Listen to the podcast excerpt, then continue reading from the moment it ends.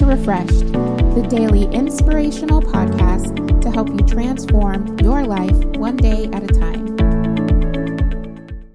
Psalm one thirty-nine, fourteen to twenty. I praise you because I am fearfully and wonderfully made. Your works are wonderful. I know that full well.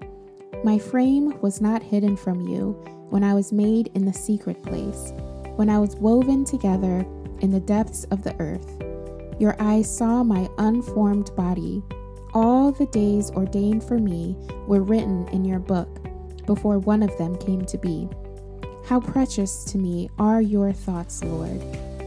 How vast is the sum of them! Were I to count them, they would outnumber the grains of sand. When I awake, I am still with you. If only you, God, would slay the wicked away from me, you who are bloodthirsty. They speak of you with evil intent.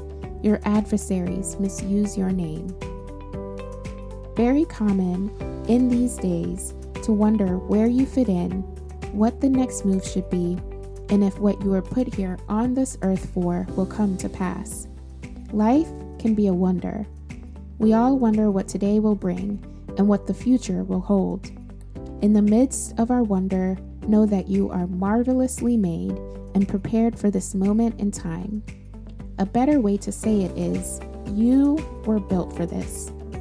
No matter what it looks like right now, tell yourself, I am built for this. I was prepared for it before the foundations of the earth, and these days were fashioned for me. My God is with me regardless of what I face, because I am fearfully and wonderfully made. Prayer for today. Lord, thank you for preparing me for this moment in time and giving me the strength to go through, because I am fearfully and wonderfully made and built for this. Amen. Join us tomorrow for another episode of the Refreshed Podcast. Follow us on Facebook or Instagram